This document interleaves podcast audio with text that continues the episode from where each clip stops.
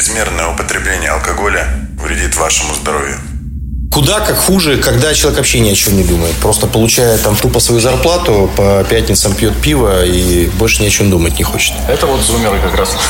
Кризисы, а, пандемия, там, плохая экономическая ситуация. Плюс у нас еще к этому ко всему присоединяется лето. Хотелось большего, чем э, ну, в финансовом плане, нежели тем ребятам, которые сейчас растут. Поколению арендаторов нанесен удар. А не работать с чиновниками не получился вывод?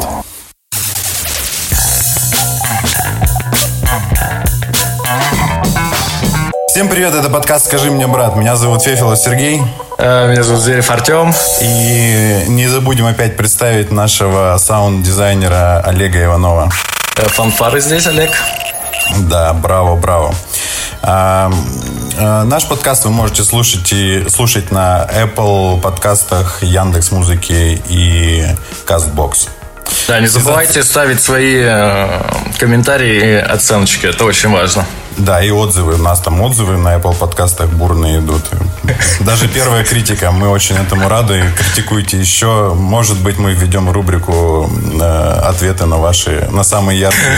Рубрика «Пойдем выскочим один на один». Да. Э, связаться с нами вы можете, кстати, не только э, в Яндекс оценках, но еще и э, по электронной почте. Tell мне брат собака gmail.com. Ну и в наших соцсетях. Антона, может быть, сегодня представит Артем? Э, я представлю, да, нашего гостя. Мы взяли такую моду э, звать интересных гостей. Сегодня у нас в гостях Антон Геренко Кацуба. Э, Человек-пароход.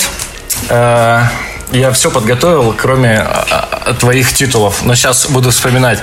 Антон у нас э, основатель сети фитнес-залов э, премиум класса, да, наверное, Антон? Все-таки это премиум. Да, они в разли, различном ценовом сегменте. Короче, охуенного класса Powerhouse Gym. В общем, да. Вот. Также, Антон, у нас э, бугор всяких э, соревнований, где качки мерятся своими бицухами. А девчонки своими ягодицами. Да, Антон попозже про это расскажет. Вот, также еще, э, чем интересен наш сегодняшний гость, он является совладельцем культового места а не только в Екатеринбурге, но и за пределами Екатеринбурга, потому что молва об этом месте уже давным-давно дошла до Дальнего Востока и до Калининграда. Это не, небезызвестный бар «Мизантроп». Когда ты, Артем, расскажешь, почему ты так считаешь. Мне конечно, конечно, конечно. Вот. Привет, Антон. Для начала, для начала да, привет. Да, приветствую, привет. приветствую. Слушай, скажи, пожалуйста, у тебя фамилия такая интересная, двойная. Ты ага. что-то знаешь про нее, какую-то историю там или вообще? Конечно, знаю, ведь я ее создавал. Все, э, мужики, очень просто. У меня фамилия девичья. Геренко, а фамилия моей супруги девичья по-настоящему, да, это Кацуба. Соответственно, мы как э, юристы, мы познакомились с ней в юридической академии, которую успешно закончили в 2002 году. Мы познакомились на втором курсе и, собственно, к концу учебы решили пожениться. В связи с тем, что ее э, фамилия нравилась, мне нравилась моя фамилия, и брать только мою фамилию она не хотела, чтобы не терять свою. Она, собственно, э, предложила такой вариант, э, а может мы их просто объединим? Мне эта идея вполне понравилась, потому что на тот момент, честно говоря, двойных фамилий официально, да, у нас в городе практически, по-моему, и не было. Я предположу, что мы были чуть ли не первые, кто решил объединить фамилию. И когда мы пришли получать паспорта после свадьбы, э, там, представляете, да, лотки с этими паспортами, и мы когда назвали фамилию, да-да, я помню, где это, собственно, мы были единственные, да, двойной фамилии. Собственно, таким образом у нас и двойная фамилия образовалась. Круто. А ты, а ты про свою девичью, девичью фамилию знаешь что-то? Про Гиренко, ну, честно говоря, немного. У нас как-то я, я, короче, я нагуглил, я нагуглил. На, на Гиренко первый э, э, запрос, что выдает Google, ага. я тебе прям зачитаю. Фамилия Гиренко ведет свое начало от прозвища Гиря. Ну. Скорее всего, прозвище Гиря восходит к нарицательному Гиря, крупный разновес, обычно чугунный от пудов и, и до долей фунта. Таким образом, Гири могли называть торговца либо дюжего человека, человека-силача.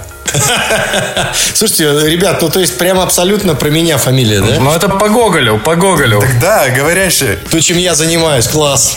Класс, да, класс, слушайте. Кто Антона Супер. не видел, это очень крупный мужчина, занимающийся ага. фитнесом. Да, да, да. Очень крупный мужчина, занимающийся фитнесом. Рост у меня метр восемьдесят один, вешаю 86 килограмм. Я ну, вообще ну, не крупный. Нормально, нормально. Нормальный, да, нормально сложен, но не бодибилдер, не качок. И когда меня люди в жизни видят, они говорят, слушай, говорит, ты вот, э, как Артем сказал, предводитель качков, а, но при этом выглядишь как обыватель. Я говорю, ну, ребят, собственно, выступать на соревнованиях и управлять федерацией, проводить соревнования, это все-таки другая профессия. Поэтому нисколько не стыжусь того, что я внешне не бодибилдер. Правда, бодибилдер, да? Только на, Нет, на... это просто сленг. Свой внутренний. Как у вас, я думаю, свой есть в ваших профессиях.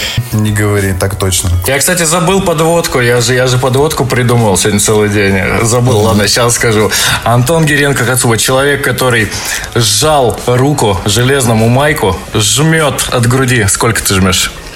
Я сжал 120 жмет от груди 120 и не жмет денег. Вот про это мы поговорим попозже. О, спасибо, спасибо, красиво. Это мы можем потом ставить. Когда ты начал? Ты, ты же сам заниматься начал? Или как, как, как вообще Слушайте, ребят, ну, у меня вообще классическая схема. Мне вот в этом году 40 лет исполняется, а, собственно, в моем детстве что было? Фильмы со Шварценеггером в видеосалонах. Году эдак в 86-87 я пришел в видеосалон, заплатив рубль, и увидел э, фильм со Шварценеггером «Команда», где он несет бревно, и там такая банка у него, когда он несет, я подумал, вау, я хочу быть таким же здоровым, крутым мужиком. Вот. И прямо буквально придя после этого фильма домой, меня это впечатлило так, что я там поставил две табуретки, взял какую-то херь в руки и давай там, значит, э, жать лежа. Предполагая, что через две недели я стану таким же здоровым мужиком. Мне было тогда, предположу, лет восемь. Вот, и поэтому с детства, да, я этим и занимаюсь. Э, это прям вот прям любовь с детства к этому. Серега, а у нас какие фильмы в детстве были? У меня, у меня команда тоже был. Я, между прочим, э, но я любил одеваться, как он там. То есть, он, помните, у него был перед финальной битвой, он там прям жестко собирался. Да, да, он очень круто там. Заряжал оружие, и я прям, вот у меня все пистолетики, которые дома были, я прям на себя и ходил там вот по дому. Сейчас думаю, сейчас я вас всех разнесу. Ну вот кого, кому что? Мне захотелось качком стать там, ну, потом перехотелось захотелось соревнования организовывать. У тебя, Сергей, захотелось одеваться, да? Да, да, ну, Как-то не закрепилось это. Кому-то Данила Бодровым захотелось стать. Да, ну да. Да, в 90-х они ими стали. Слушай, а привлекает, до сих пор тебя качалка привлекает или как? Да, я качаюсь, конечно. Для меня трагедия, что залы не работают. Многие могут сказать, да что ты, возьми ключ, там, открой, иди покачайся. Но, ребят, вы же понимаете, что ну, там, в каждом клубе есть там охрана, да, которая увидит, что я пришел позаниматься. В общем, в наших клубах там окна панорама с видом на улицу. И ну, реально я вот боюсь, что там пойдет слух, что я там хожу, занимаюсь. Потому что, да ну, и выебываться не перед кем, да? Да, да выебываться не перед кем, поэтому не очень интересно. В связи с этим я э, практически каждое утро пытаюсь бегать, но уже два месяца не качался, чему очень э, не рад, вот откровенно. Потому что зал, конечно, не заменить никаким бегом, но для меня это ну, идеальная нагрузка. То есть дома ты тренажеры не ставишь? Слушай, это такая фуфляндия. Ни один здравомыслящий человек дома а, без необходимости тренажерный зал делать не будет. Знаешь, почему мы ржем? Потому что у Сереги дома на первом этаже целый тренажерный зал, куда мы раза два сходили. Ну, и что, как ты часто там качаешься? Я, мы, мы, мы можем тебе рассказать. То есть мы с Артемом учились э, в одной школе, то есть, ну, в параллельных классах. И, ну, там у нас компания ага. была. Папа сделал тренажерный зал в доме, все, там, качаться там и так далее. Ну, помимо того, что на нем всегда сушились какие-то какое-то белье, полотенце там на штангах и так далее, вот, мы с пацанами там приходили, давайте качаться. Но, как бы, кроме качания языков, там, ну, не было ничего. То есть там смех, э, ржач был, но как, неэффективно абсолютно был. Вот, поэтому мы и ржем, то, что ты, ну, что ты говоришь. Вот ты подтверждаешь мои слова. Ни один нормальный человек, понимаешь, не будет дома качаться. Но реально люди ходят в фитнес-клубы не только для того, чтобы э, там, оздоравливаться да, и здороветь, но для того, чтобы общаться. Мы социальные животные, мы ходим в общественные места э, тусоваться Чесать языками в том числе. Ведь люди могут бухать дома, но они же ходят бухать в бары. То же самое. Тогда давай дальше вот сразу с этой э, мысли перескочим. Что вообще думаешь? Ну, я смотрел твое предыдущее интервью, я готовился, ага. там тебя люди спрашивали про онлайн, вот это все. Мне кажется, это все э, вообще шляпа, если честно. Слушай, ну это шляпа, конечно, безусловно. И не, она абсолютно не закрепится после окончания всей этой грустной истории с пандемией. Да, люди, наверное, а, вот уже почти третий месяц нашего карантина наступает. И люди первый месяц там с оптимизмом занимались э, виртуально, скажем так, да. Но насколько я знаю, сейчас этот, собственно, э, энтузиазм подупал у этих людей. И занимающихся виртуально становится все меньше и меньше. Народ все равно дома э, начинает так или иначе лениться. Но и более того, апатия, она развивается. И, конечно, все это виртуально, это ерунда. Люди все равно хотят вот живых ощущений в нормальном зале. Да и фитнес-клуб, извините, в интернет не затащишь. Тренажер туда не поставишь. А дома заниматься с резиночками, вот эти попокачи или там взять пятилитровые бутылки с водой, ну, ребят, это все такое фуфло. Конечно, это не заменит зал. Я про эти резиночки видео видел в интернете, где они, знаешь, там ну, на, на двери на какой-нибудь они закрепляются. И двери там на голову. Либо дверь на голову, либо эта резиночка от двери отрывается и там хлещет по спине, там люди просто там, ну, как бы увечья себе наносят. Ну да, да, это же, это, во-первых, э, небезопасно, во-вторых, э, ну, никакой тренер, наверное, онлайн тебе спину не поправит, еще что-нибудь. Конечно, никакой виртуальный тренинг не заменит э, вот, собственно, непосредственно нахождение тренера рядом с тобой, да, потому что тренер только очно может оценить твое состояние, померить твой пульс, посмотреть вообще, как ты выглядишь, как ты выполняешь упражнения. Невозможно делать виртуальный. Когда говорят тренируй виртуально, ну, там можно только программу расписать и расписать э, диету, да, скорее всего, не более того. А вот именно сам тренировочный процесс следить практически невозможно. Да, это работает, наверное, у тех, кто профессионально этим занимается. То есть им э, как таковой там надсмотрщик в зале не нужен, да. А для нас, любителей, просто тех людей, кто ходит в зал, конечно, тренер незаменим. Потому что, ну, у меня любимая поговорка, ну, не поговорка, присказка, да, что, собственно, когда ты болеешь, ты, ты же идешь к врачу, да, а ты же не лечишь себя сам, потому что ты не знаешь, или там, у тебя зуб заболел, ты сам его себе там не лечишь и не вырываешь. Вот тут то же самое. Поэтому тренера ничего не заменит. Никакие вот эти программы в телефоне, не виртуальные тренировки. А ты не думал вот э, свой персонал, своих тренеров, как вот просто как доставщиков э, отправлять на воркаут какой-нибудь? Ну, на улице-то ходить можно, что?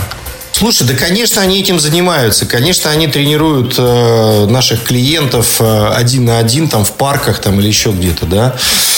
вот, но фитнес-центр, по сути, в этом случае отношения к этому не имеет. Ну да, я понимаю. Соответственно, культивировать эту историю, ну, нам вообще бессмысленно, потому что тренеры, которые имеют свою базу тренерскую, они, э, клиентскую, они и так, собственно, своих клиентов пытаются э, не потерять и пытаются их развлекать и тренировать в том числе. У меня супруга ездит заниматься на бокс к своей, к своей девушке-тренеру. Вот, занимаются один на один на расстоянии 5 метров как полагается, по требованиям Роспотребнадзора.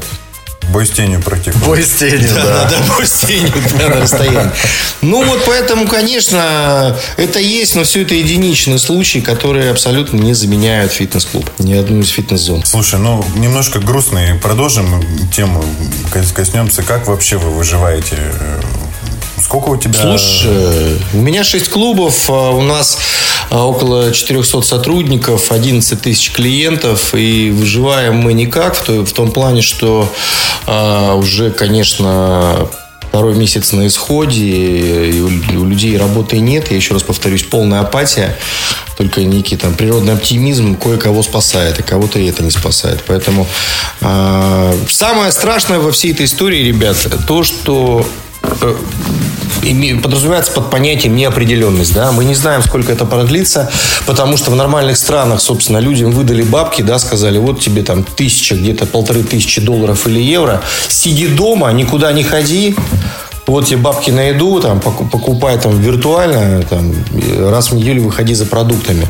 И, собственно, повсеместно введен карантин, что подразумевает под собой э, там, поддержку полную бизнесу и так далее. То есть людям ну, э, вполне себе удобно и комфортно сидеть на карантине.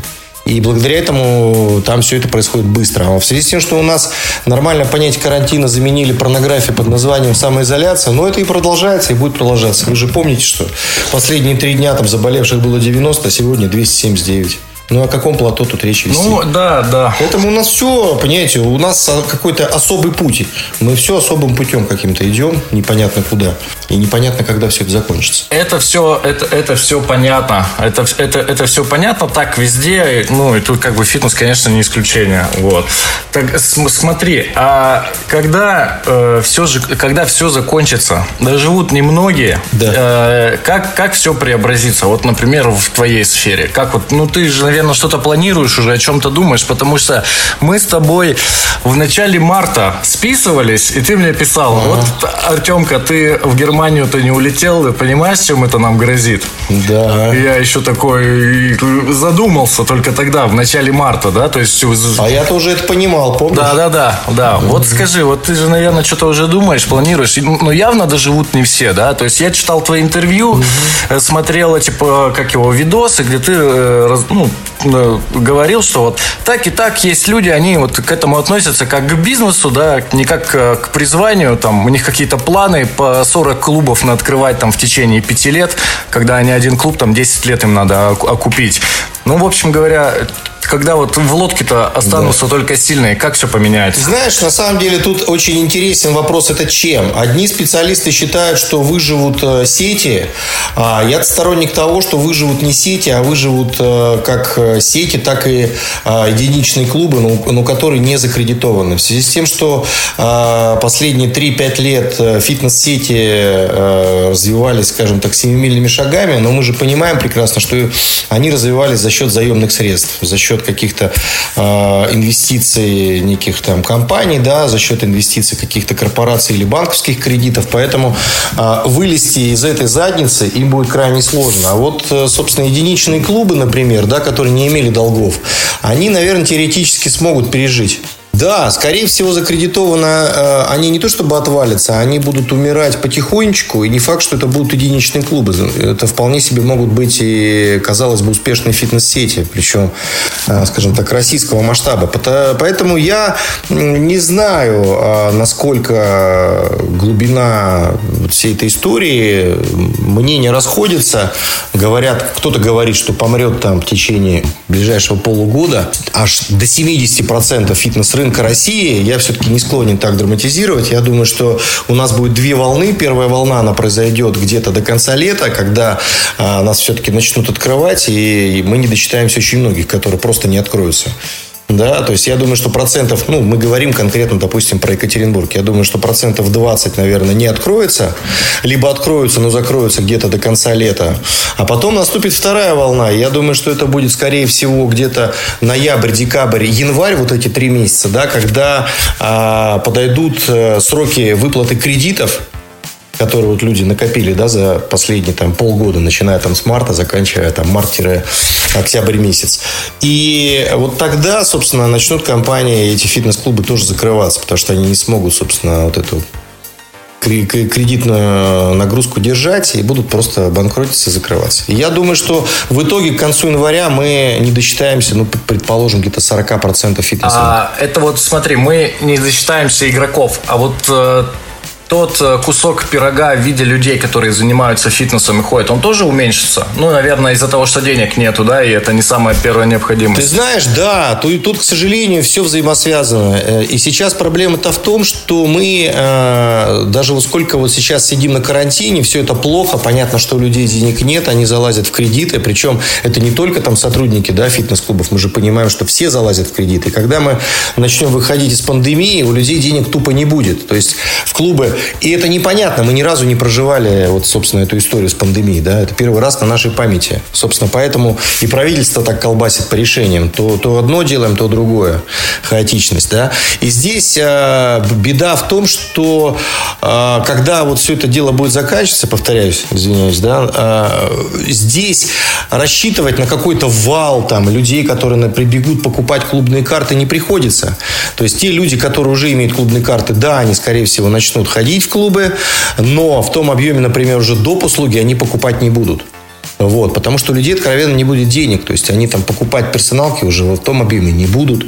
Соответственно, у нас, понимаете, тут как вот, э, там, я где-то читал эту аналогию, там, Талеб написал эту книгу «Черный лебедь», да, в которой говорится о том, что черный лебедь – это когда все сходится воедино. То есть там кризисы, э, пандемия, там, плохая экономическая ситуация, и плюс у нас еще к этому ко всему присоединяется лето. А это самый хреновый, э, хреновое время для нашей индустрии. То есть у нас все сложилось воедино. И выживать нам будет крайне сложно, собственно. Поэтому я не знаю, как это все будет, и, по-моему, не знает вообще никто. А вот, э, ну, ты же юрист, да, жена у тебя да. юрист. Вы вот, э, как юристы вообще, вот, э, вот, вот этот отпечаток, который вся эта ситуация оставит, как-то планируете что-то менять в договоре с клиентами, вот включать вот такие какие-то коллапсы, которых никогда не было, и, наверное, они еще будут, потому что что тут зарекаться? Да, вполне вероятно, что будет, допустим, вторая волна пандемии. Никто же этого не знает.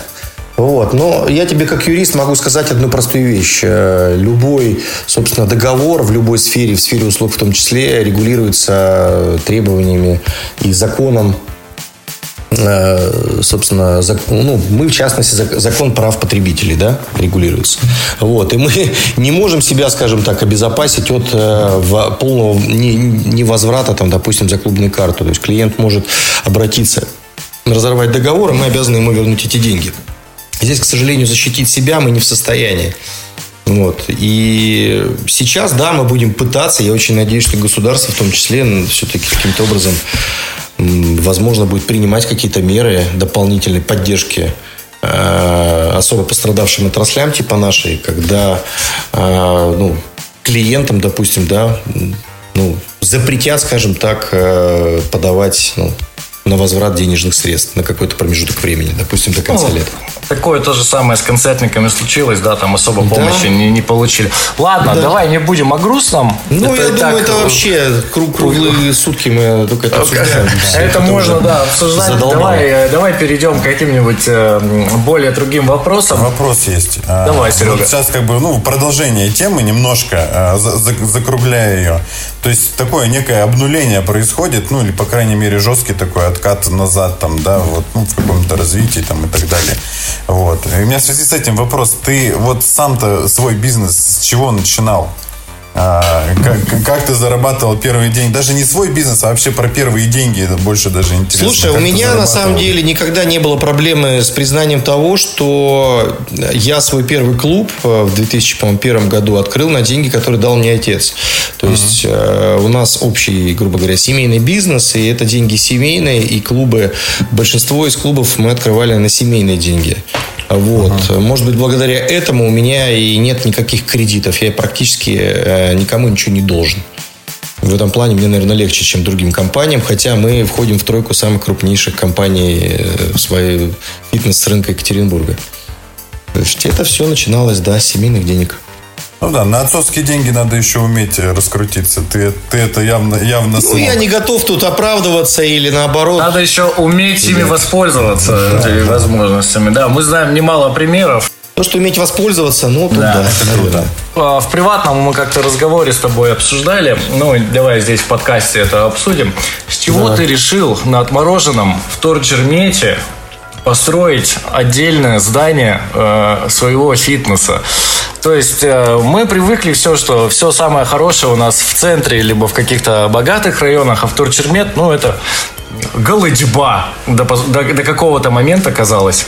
Слушай, но э, на самом деле э, вот сейчас, когда конкуренция в Екатеринбурге стала одной из самых э, мощных в России, э, по большому счету вот это вот, э, э, знаешь, там фу, какой район унылый и так далее, ушло в небытие, потому что а, если район а, имеет а, густо, густо, ну, если район густо населен и там нет фитнеса, очевидно, что его там стоит открыть. Тем более у нас предложение появилось хорошее по этому земельному участку, да, собственно, и поэтому за пару лет с нуля, по сути, там построили здание и запустили фитнес, который, я считаю, очень успешен. Постучал три раза.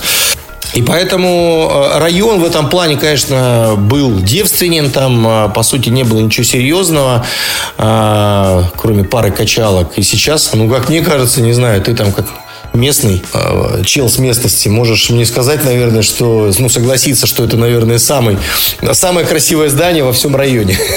Так это не только... Давно не местный. Это не только самое красивое здание во всем районе, ты еще бассейн построил, которого э, на, на весь Сортермет нету ни одного бассейна. Да. Не, ну, Тем, мы, очевидно, провели маркетинговые исследования и поняли, что там фитнес зайдет. Как бы ни казался этот район унылым и сплошные ларьки с пивасиком. Но... Такие люди, которые хотят фитнесом заниматься, там тоже есть.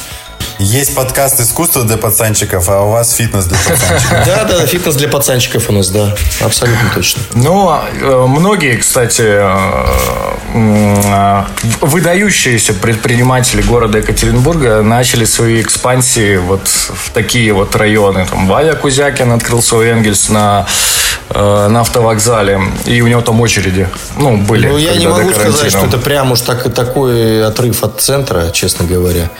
Э, вполне себе ну, нормальное место. Вполне себе нормальное место, а ни одного нормального кафе, ну, вот уровня, ничего, ничего такого не было. Да, ты знаешь, я с тобой соглашусь.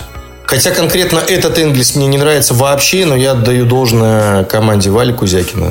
Действительно классное место. Так, ну что, давай дальше скакать. Э, к, к интересному, э, к интересному. Мизантроп. Вот твоя история с мизантропом. Вот э, скажи, каково это быть совладельцем культового места? И какие планы на, на, на бар? Да, я не испытываю никаких совершенно чувств. Э, э, когда ты называешь это культовым местом, потому что я, наверное, все-таки не из вашей среды людей, которые в этом понимают. И для меня оно абсолютно не культовое. То есть я туда просто прихожу э, в выходные, выпиваю, ты приходишь, мы с тобой периодически там выпиваем, и все прекрасно. А вот чем оно культовое, объясни мне, почему ты так считаешь? Да, ну культовое место, потому что это уже как бы... Вот ты посыпался, Артем. По сарафанному радио передается. То есть люди за пределами Екатеринбурга знают. Про это писала афиша, там, типа 100 мест в России, которые нужно... 40, 40, 40. Или 40. Вот, видишь, Ну, хорошо, Тем, я тебе скажу, я уж, конечно, так это сижу и скромничаю, да, мне действительно гордо, что все-таки наш, казалось бы, зауряднейший изначально, скажем так, бар стал совершенно незаурядным для всей России. Действительно, в 2016 году афиша выпустила 40 главных ночных баров России, и Мизантроп попал в, в эти 40 баров, да, причем там, по сути, ну, как бы места условные, очевидно, что приезжая в город, там отмечается пара-тройка мест. И Мизантроп в Екатеринбурге там в тройке самых must-have мест э, попал. И в этом плане... Вот, вот именно, must-have, да. Вот я про это и говорю. Это круто, да. Я тебе честно скажу, когда мы с Антоном Бочкаревым начинали этот проект, на самом деле он мне всю голову вытрахал этим проектом, я им заниматься не хотел. А, я всячески отникивался, всячески от него бегал, но надо отдать ему должное, он умеет убеждать и а, смог меня убедить, что он понимает, что это будет, и смог меня убедить, что мне это будет в первую очередь интересно. Конечно, хотелось бы там зарабатывать на этом безумные огромные деньги, но никаких денег там особо мы не зарабатываем, но при этом, как мне кажется, получаем а, взамен а, действительно ну, я там отдыхаю душой и телом, скажем так. То, что я там выпиваю, значит, слушаю красивую музыку и... Которую сам ставишь. Пью прекрасный алкоголь в классной компании, периодически с тобой в том числе. Поэтому, ну, у нас и у меня в частности, ты знаешь, Основной посыл вообще этого бара, знаешь, какой был? Вот изначально, когда мы его открывали. Мне хотелось бы, чтобы это стал бар, как вот в Москве есть там солянка, была, по крайней мере, не знаю, сейчас есть или нет, бар «Маяк», который, э, несмотря ни на какое время, он просто существует и все. И приезжая куда-нибудь, ты понимаешь, что ты придешь туда и получишь четко, ну, как, я не знаю, Симачев бар, да? Вот. И мне хочется верить, что э, для Екатеринбурга Мизантроп стал именно таким знаковым культовым местом, которое надо посетить, когда ты приезжаешь сюда.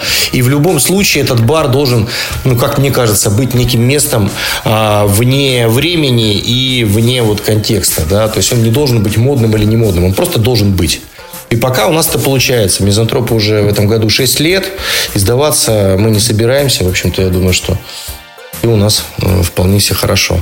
Ну вот скажи, у тебя как э, взрослого мужчины, успешного бизнесмена, Вот у тебя э, доля снобизма есть, вот ты тусуешься там, ты видишь вот э, тех людей, которые ходят, в частности, миллионалы и зумеры, да. Вот я, например, миллионал, Сережа миллионал, а вот там вот есть зумеры. Ну, ты вот видел этих 20-летних. Вот, вот у тебя да, вот вообще вот да. какое вот, э, вот отношение? Даже я замечаю, что, ну, мне 32 года, даже я уже замечаю, что у меня появляется вот этот снобизм к молодому поколению, и мне, э, блядь, как деду старому кажется, что им ни хера не надо, ты им даешь возможности, они ими не пользуются, и все хотят быть э, исключительно блогерами и, блядь, зарабатывать на рекламе, ничего не делая. А это снобизм, Артем?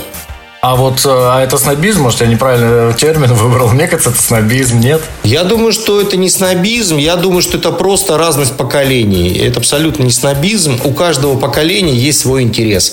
У меня там были свои интересы, я так воспитан, да, и у меня как бы свой взгляд на жизнь. У ребят там 30 э, минус э, свой интерес. И мне очень интересно за ними наблюдать. И я на самом деле очень многому учусь у них и многое почерпнул. Хотя зачастую там бывают скажем так, в измененном состоянии, потому что выпиваю. Но ты знаешь, благодаря мизантропу я действительно чувствую, чем живет молодежь. Я вот этому месту, вот благодаря этому месту это ощущаю. Я ощущаю дух времени, понимаешь? Если бы мизантропа не было, я уверен, что я бы категорически не понимал, чем живет молодежь. Ну, совершенно точно. Ну, то есть, э, например, твои друзья, бизнесмены вот твоего возраста, мне кажется, они вот уже начинают э, отрываться от всего этого, они в какой... Да? Абсолютно точно, Тёма. Они абсолютно оторваны, они абсолютно не понимают, чем живет молодежь. Я тебе скажу, что даже мои там а, вот, э, ровесники, с которыми я близко общаюсь, и которые не ходят в мизантроп, они совершенно далеки от того, чем живет молодежь. Что она слушает, как она живет, какие у нее стремления и собственно, позывы, потому что стремления у них есть. И это неправда, что они абсолютно потерянное поколение, которого ничего не интересно. Ничего подобного. У них просто интересы другие. Но ты как продвинутый функционер держишь руку на пульсе, да, чтобы совсем не отрываться. Ну, да. Это, это, это правильно, да. Я тебя поддерживаю. Да, да, я стараюсь. Я стараюсь, да. Хотя, конечно, снобизм есть с моей стороны, ты сам знаешь. Я люблю э, поучать это, видимо, в силу возраста пришло. Вот. Борюсь с собой, не всегда получается имеешь право на это. Я как практик, практикующий психолог, я работаю с подростками и с, э, с молодежью достаточно много и тесно. Ага. Вот. Эм, я в, в их защиту, да, ну, может, не в защиту, но как бы так с 5 копеек своих ставить могу. А, это действительно ребята абсолютно ну, другого склада, то есть они жили абсолютно в других условиях, э, росли в других условиях, нежели мы. Да, они не понимают, что такое там, кто такой Шварценеггер, Шварценеггер и что такое командос, да, какой это культовый для нас, для нашего поколения там фильм был. Вот. Но э, они неплохие, они просто другие. Ну, абсолютно точно. И в этом я с тобой согласен. То есть каждому поколению какая-то своя функция отведена. Вот. У нас там свои задачи, у них будут свои задачи, и они живут и развиваются именно вот в своем соку. И когда-то они будут на передовой, и я думаю, у них тоже все получится. Они очень рефлексирующие, на самом деле, очень думающие. думающие Слушай, ребята. ну это круто же, когда человек думает, да, потому что я сам, а, ну ты как э, психотерапевт, я думаю, прекрасно понимая, что если человек э, думает, кто он, что он и куда он идет, это, ну, наверное, скорее на пользу, нежели нет. Куда как хуже, когда человек вообще ни о чем не думает. Просто получая там тупо свою зарплату, по пятницам пьет пиво и больше ни о чем думать не хочет. Это вот зумеры как раз. Ну нет, да ну брось. Наше поколение как раз таки меньше думало, точнее, э, в нашем, в их возрасте наше поколение думало меньше, чем они сейчас думают. И вот, мне кажется, их это и отличает. Да, и они более образованы в э, их возрасте, они более продвинуты. И что самое главное, что у меня удивляет в них, это абсолютно незамороченность на материальную историю. Да? То есть они да. абсолютно не заморочены на бабки. Это очень круто, Тема. Я не знаю, для меня это, честно говоря, восхищение. Потому что я постоянно думаю, как бы мне вот прокормить там, семью и так далее. То есть у меня вот эти установки есть, которых нет у них. И они вот эти установки, непривязанность там э, к недвижимости, к этим вещам, она, мне кажется, очень мощно двинет э, всю нашу эволюцию Ну, вперед. смотри, она мощно-то двинет, но все это было хорошо вот э, до э, этой самой поры, когда, э, когда мы сейчас сидим в своих хатах, нам не надо платить ипотеку, не надо платить кредиты, и мы такие более-менее себя уверенно чувствуем. А все это поколение, которое говорит, мне не нужна машина, мне не нужна квартира, я сниму там-сям, сейчас все присели на жопу. Ну, все начали не получать вообще ничего, да? Да. И задумались над тем, что как бы хоть на что-то нам надо кушать покупать. Ну, а, отчасти да. Ну, окей, я скажу так. Вот я не знаю, согласитесь вы со мной или нет. А, поколению, которое старше, чем они, там, 30 плюс, там, как у меня 40 лет, да, а, нам хотелось большего, чем э, ну, в финансовом плане, нежели этим ребятам, которые сейчас растут.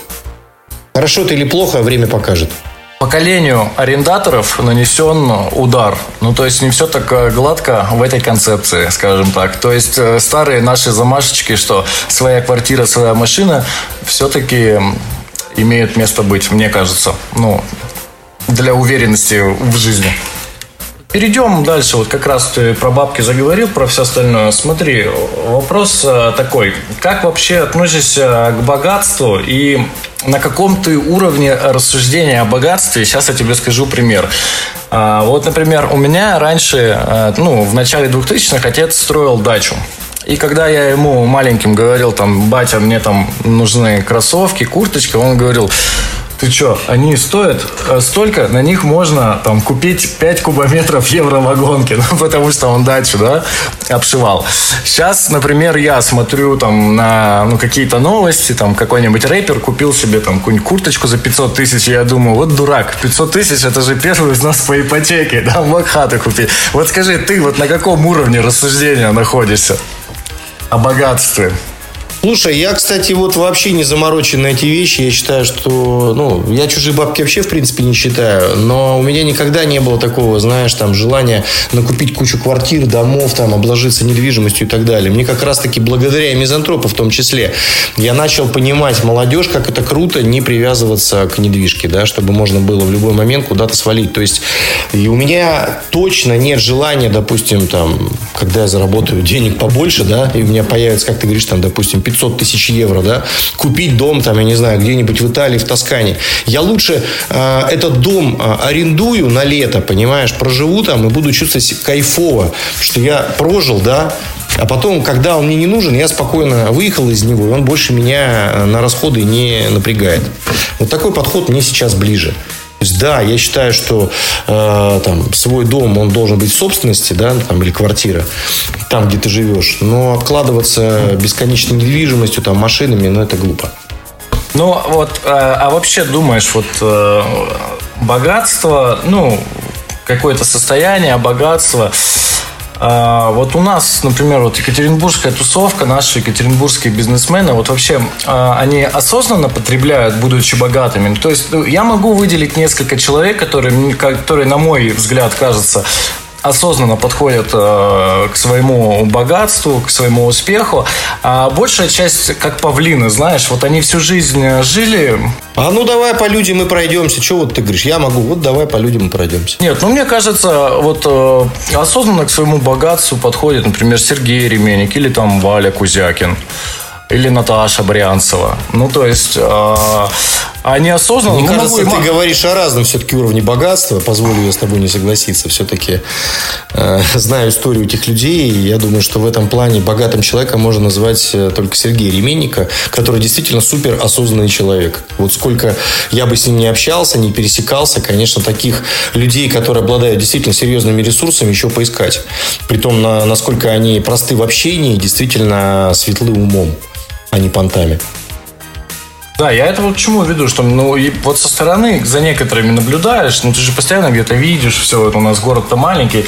Такое ощущение, что некоторые люди живут вот э, как всю жизнь, они вот смотрели на картинки журналов вот там, да. А, если, если, Мерседес, если, если машина, то это Мерседес. Если там шмотки, то это Шанель. Если сумка, то это Луи Виттон. И вот они как бы, добившись всего, заработав денег, и они продолжают вот эту вот картинку лупить как Артем, бы из себя. Ну, я тебя, может быть, разочарую в связи, в связи с тем, что, я думаю, Сергей со мной согласится, у любого человека есть стереотипность, да, стереотипность мышления. То, а, чего он с детства нахватался, то у него в голове и сидит.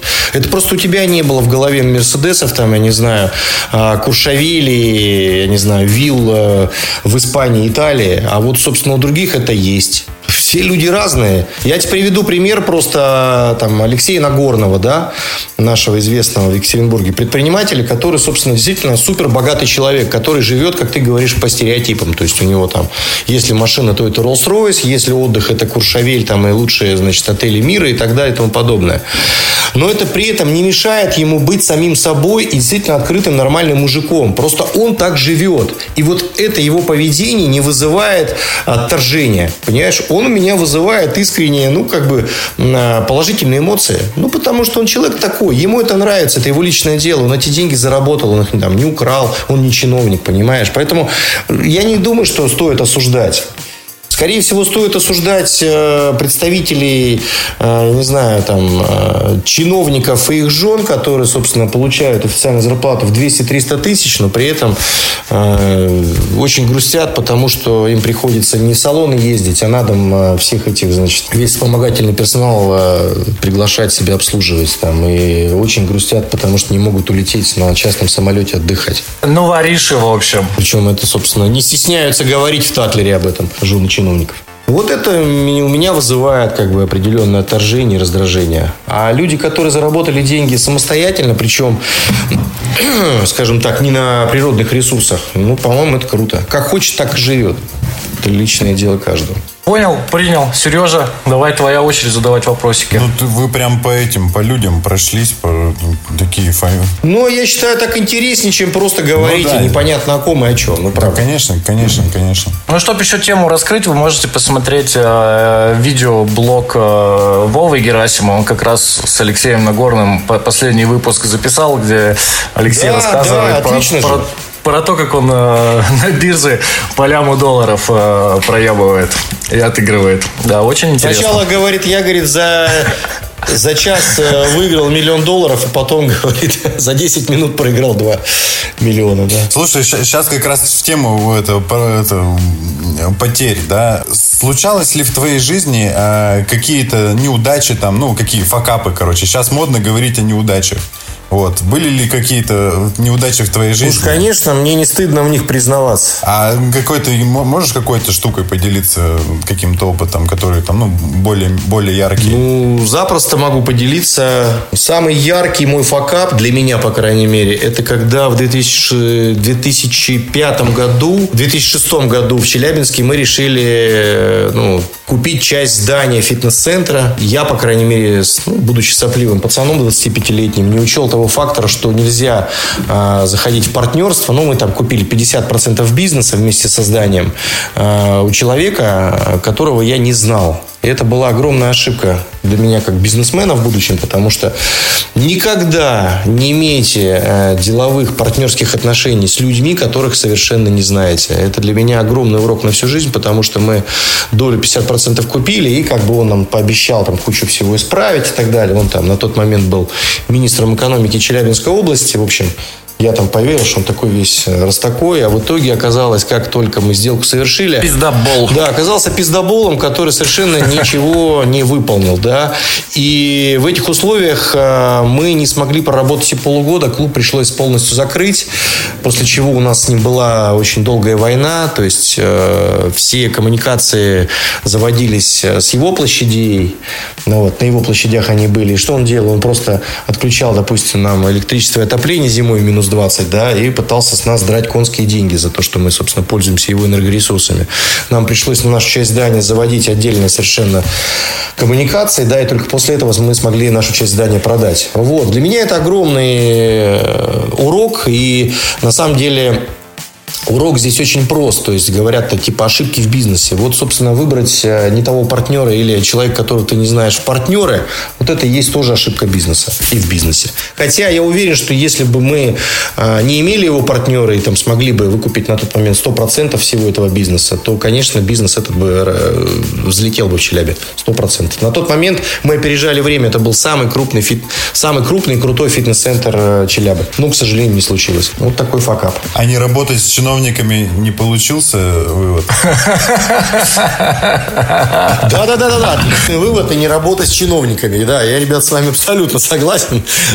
Отличное уточнение, да-да-да. И это тоже отличный урок, да. Да, Сергей. Ну, кто, кто, кто, знает, кто знает, Антон, как судьба петляет. Сейчас бы у тебя в Челябинске стоял клуб, который не работает.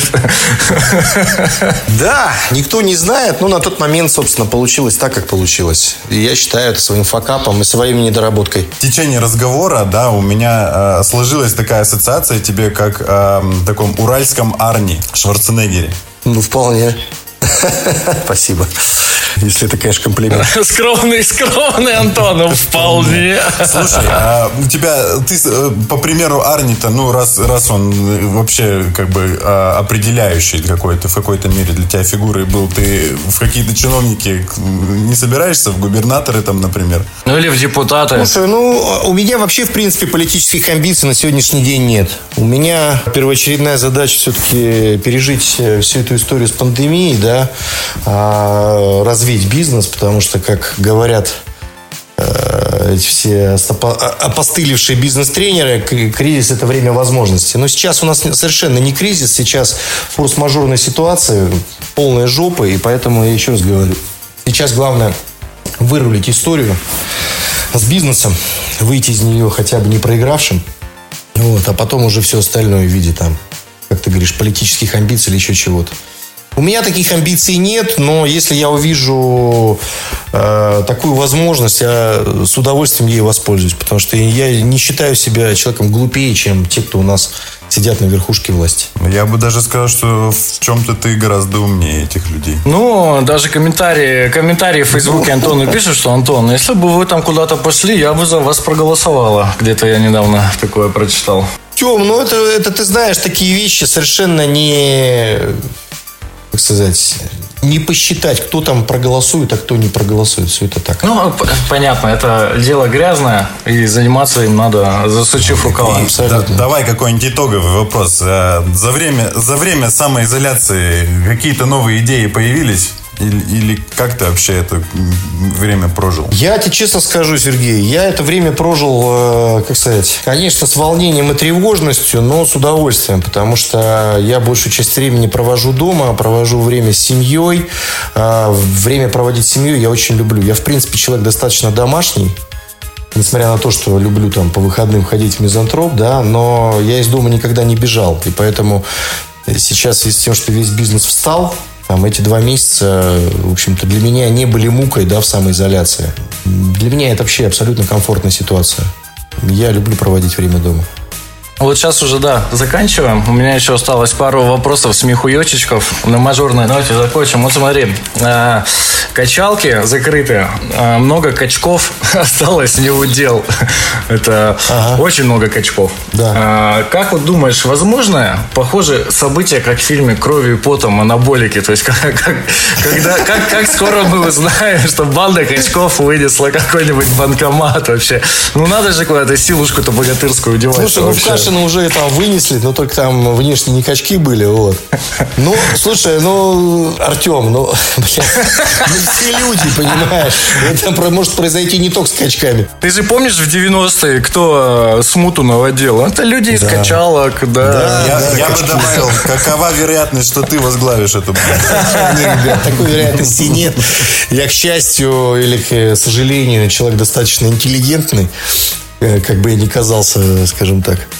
Ну и качки не смогут не спалиться, потому что им надо выебываться. Скорее всего, они будут без масок. Абсолютно точно. А если их никто не будет видеть, то нахуй это нужно. Никому это не интересно. Тогда ладно, смотри, такой еще вопрос. Вот мне кажется, он очень много людей волнует, да. которые хотят заниматься фитнесом или думали заняться собой.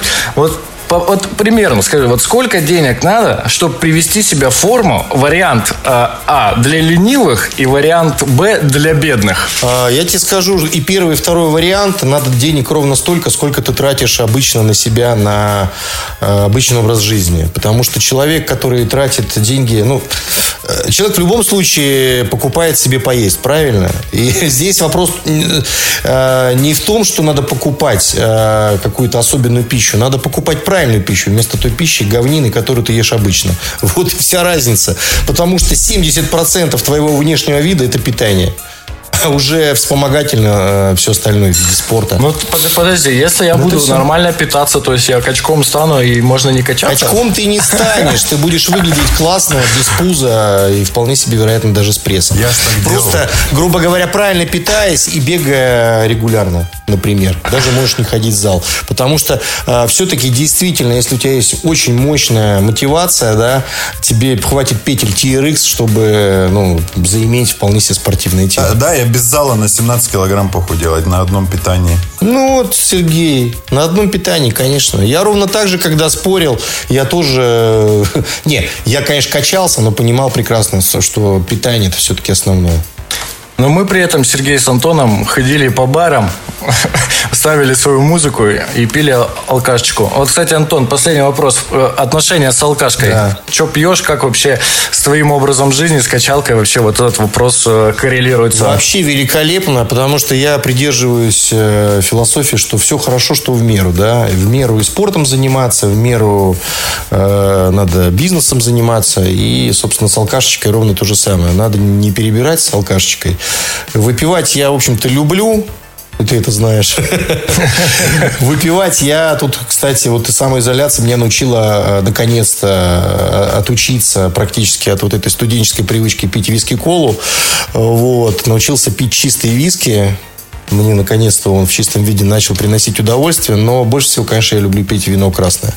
Ну что там, зря все эти ирландцы, шотландцы, все эти купажи там выводят. Да, абсолютно ну, точно. Оказалось, что да. не зря. Наконец-то я это понял.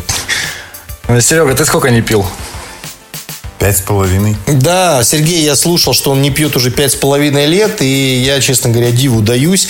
Я да просто не могу себе найти оправдание, почему я должен э, запретить себе пить. То есть я просто не могу понять, не, почему. Я не, я, я не через запрет пошел, я через свое внутреннее ощущение, потому я что понимаю. после употребления алкоголя мне прям крайне хреново, и поэтому я принял для себя, можно сказать, каждый день принимаешь заново решение. Сегодня угу. не пью просто и все.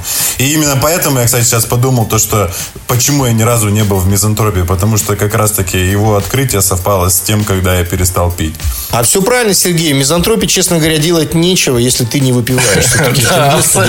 Абсолютно, а. Для синьки это синее дно. На самом деле, а, первое название у этого бара было все-таки на дне, да? Э, в общем, понятно, что это популярное название для бара, но это абсолютно подходящее для мизантропа название.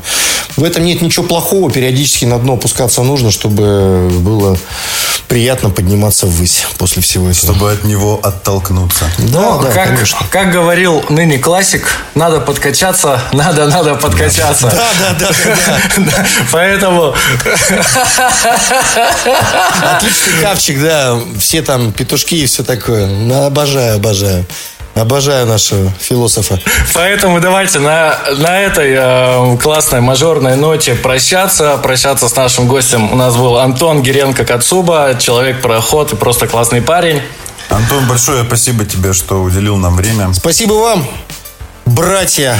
Очень буду ждать подкаста. Э, ребята, э, комментируйте, ставьте нам оценочки, э, связывайтесь с нами, слушайте нас на Apple подкастах, Яндекс Музыки и Castbox. И занимайтесь спортом. Все, всем пока. Всем мир, пока. Всем пока, Спасибо. всего доброго.